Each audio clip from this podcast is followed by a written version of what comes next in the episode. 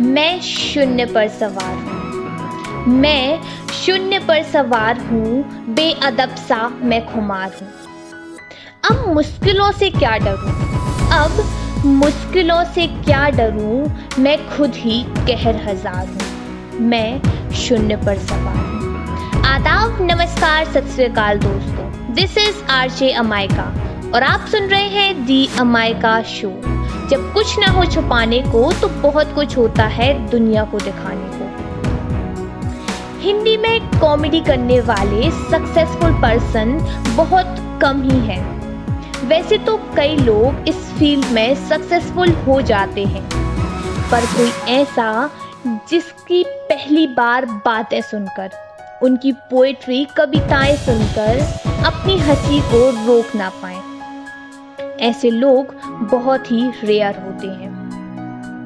आज मैं आपके लिए लेकर आई हूँ एक ऐसे ही सक्सेसफुल इंसान की स्ट्रगल स्टोरी तो चलिए शुरू करते हैं। तो कहानी कुछ यूँ है कि, ये कहानी है 20 अगस्त 1987 को मध्य प्रदेश के इंदौर में जन्मे एक लड़के की। जिनके फादर एक म्यूज़िक टीचर थे और माँ हाउसवाइफ थी। दो भाई भी हैं। म्यूज़िक संगीत, इन्हें अपने पिता से मानो, जैसे विरासत में मिला। स्कूल की बात की जाए तो ट्वेल्थ तक तो इन्होंने अच्छे से पढ़ाई की और इसी बीच उन्होंने सितार बजाने में डिप्लोमा हासिल किया। उनको ये नाइन टू फाइव की ऑफ़िस वाली ज़िंदगी बिल्कुल नहीं चाहिए थी। और कुछ अलग करने के लिए उन्होंने कॉलेज छोड़ दिया। कॉलेज में वैसे भी उन्हें कोई ज़्यादा इंटरेस्ट नहीं था। एक बार तो कॉलेज की सेमेस्टर एग्ज़ाम उन्हें एटी केटी आ गई थी। और ये कॉलेज हमेशा बंक किया करते थे। इसलिए कॉलेज जाने से या ना जाने से कोई ज़्यादा फ़र्क नहीं पड़ा। और पेरेंट्स ने भी इस चीज़ के लिए कुछ नहीं बोला। और अब बस सब छोड़ छाड़ कर मुंबई से ये दिल्ली आ गए अपने पैशन को फॉलो करने के लिए। और यहाँ आकर रेडियो का एक साल तक का कोर्स किया।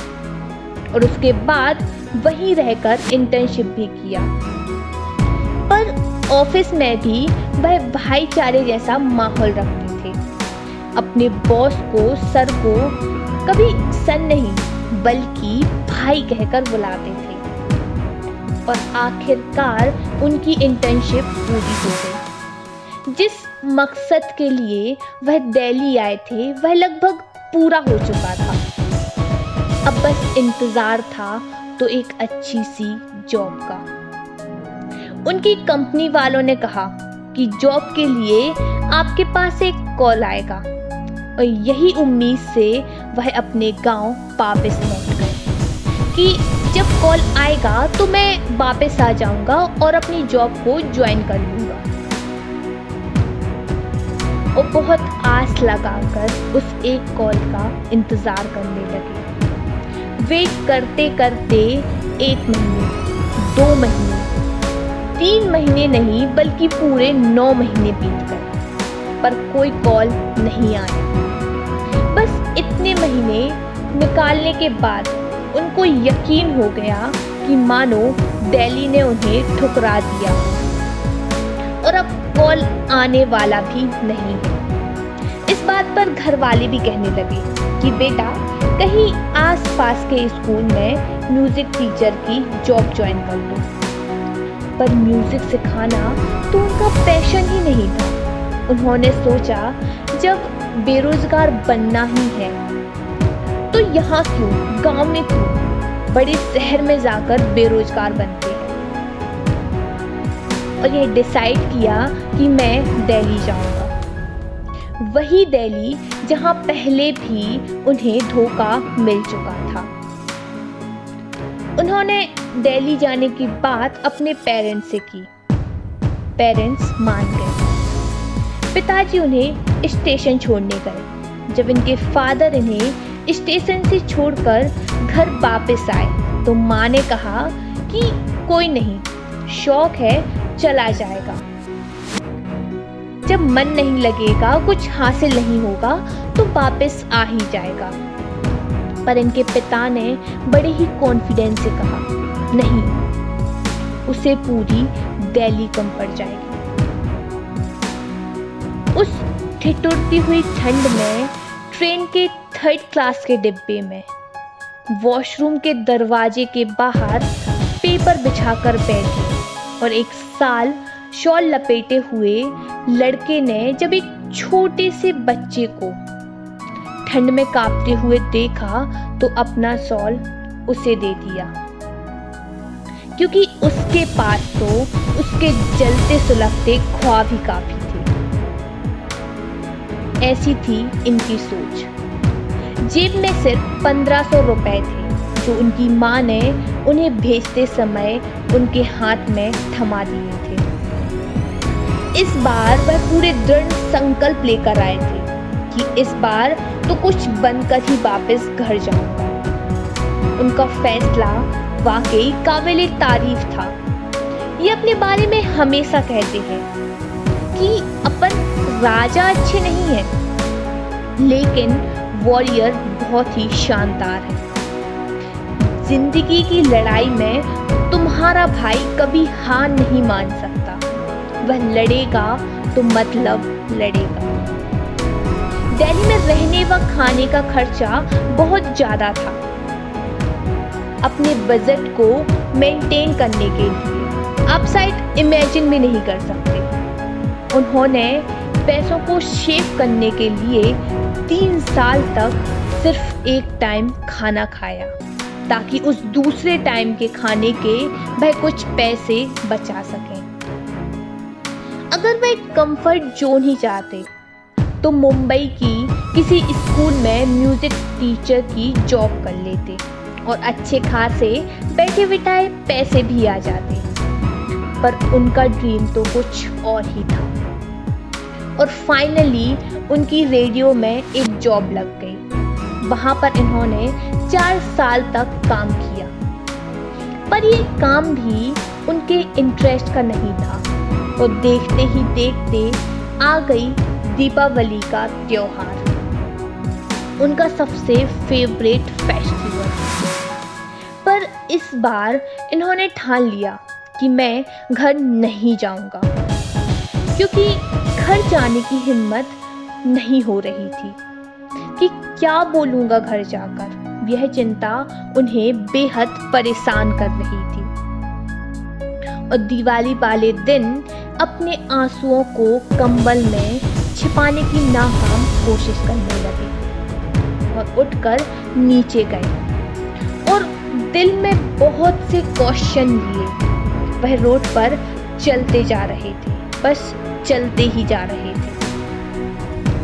और बस यही सोच रहे थे कि आखिर मेरे साथ ही ऐसा क्यों हो रहा है? सिर्फ़ और सिर्फ़ मेरे साथ ही क्यों? और खुद से क्वेश्चन करने लगे। इस बात को पॉजिटिव में लिया और खुद को जवाब दिया कि बड़े लोगों के साथ ऐसा ही होता है। नहीं तो कहानी क्या बनाओगे यार? ये था उनका हौसला, जज्बा।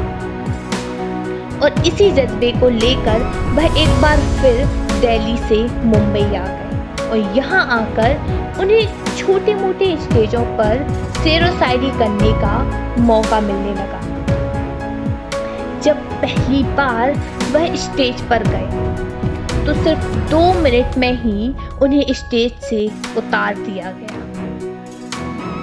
पर फिर भी वह टिके रहे और अपने आप को और इम्प्रूव करने की कोशिश में लग गए। कहते हैं ना practice makes a man perfect 2012 में कॉमेडी सेंट्रल के लिए हुआ एक show India based stand up comedian उसमें इन्होंने पार्टिसिपेट किया और उस कंपटीशन को जीता भी। और 2015 में ए के यूट्यूब चैनल ने एक शो लॉन्च किया था, जिसमें इनके एक दोस्त ने इनका नाम हिंदी पोइट्री में रजिस्टर करा दिया। और ये उस शो में परफॉर्म करने के लिए पहुँच गए। इनकी परफॉर्मेंस इतनी अच्छी थी कि वह शो सुपर हिट हुआ। और ए को इनका काम बेहद पसंद आया। और अब कहीं जाकर उनकी सक्सेस लाइफ की शुरुआत हो चुकी थी क्या आपको पता है कि यह कौन है? ये है हिंदी में पोइट्री शायरी गजलें करने वाले जाकिर खान। और आज सिर्फ़ इंडिया में ही नहीं, बल्कि विदेश में भी इनके शो करवाए जाते हैं। एक वक्त था जब इन्हें कोई नहीं जानता था। पर आज लाखों करोड़ों लोग, इनकी पोएट्री शायरी और बातों के फ़ैन हैं। बहुत से स्टैंड अप कॉमेडियन भी हैं जो इनसे इंस्पायर होकर अपने कैरियर कैरियर की शुरुआत करते हैं। इनकी सबसे खास बात यह है कि ये फैंस को अपनी फैमिली बना लेते हैं। बस सभी स्टेजेस के लोगों को अपनी शायरी का हिस्सा बना देते। एक गाँव का लड़का जब पहली बार शहर जाता है तो वह कैसे रिएक्ट करता है? एक मीडियम क्लास के फैमिली बैकग्राउंड से आया हुआ लड़का जब किसी बड़ी ब्रांडेड शॉप पर या मॉल में जाता है तो उसके रिएक्शन क्या होते हैं? और वही लड़का जब पहली बार एरोप्लेन में बैठता है तो किस तरह का वह दिखावा करता है? ये सब उनकी कॉमेडी का हिस्सा है। इनके काम को देखकर अमेजोन भी अमेजोन प्राइम स्पेशल के साथ इनसे जुड़े हुए हैं। उनके जो शो हाल ही में रिलीज़ हुए थे, हक से सिंगल व कक्षा ग्यारहवीं करके, वो दोनों शो सुपर हिट रहे। यूट्यूब पे जाकिर खान की फ्रेंड फॉलोइंग 5 मिलियन के करीब हो गई है। और आज इनकी नेटवर्थ तकरीबन 1 मिलियन डॉलर से लेकर 5 मिलियन डॉलर के बीच में है। तो ये है जाकिर खान। दोस्तों, इसी के साथ मैं आपसे अलविदा लेती हूँ। खुश रहिए, अपना ख्याल रखिए।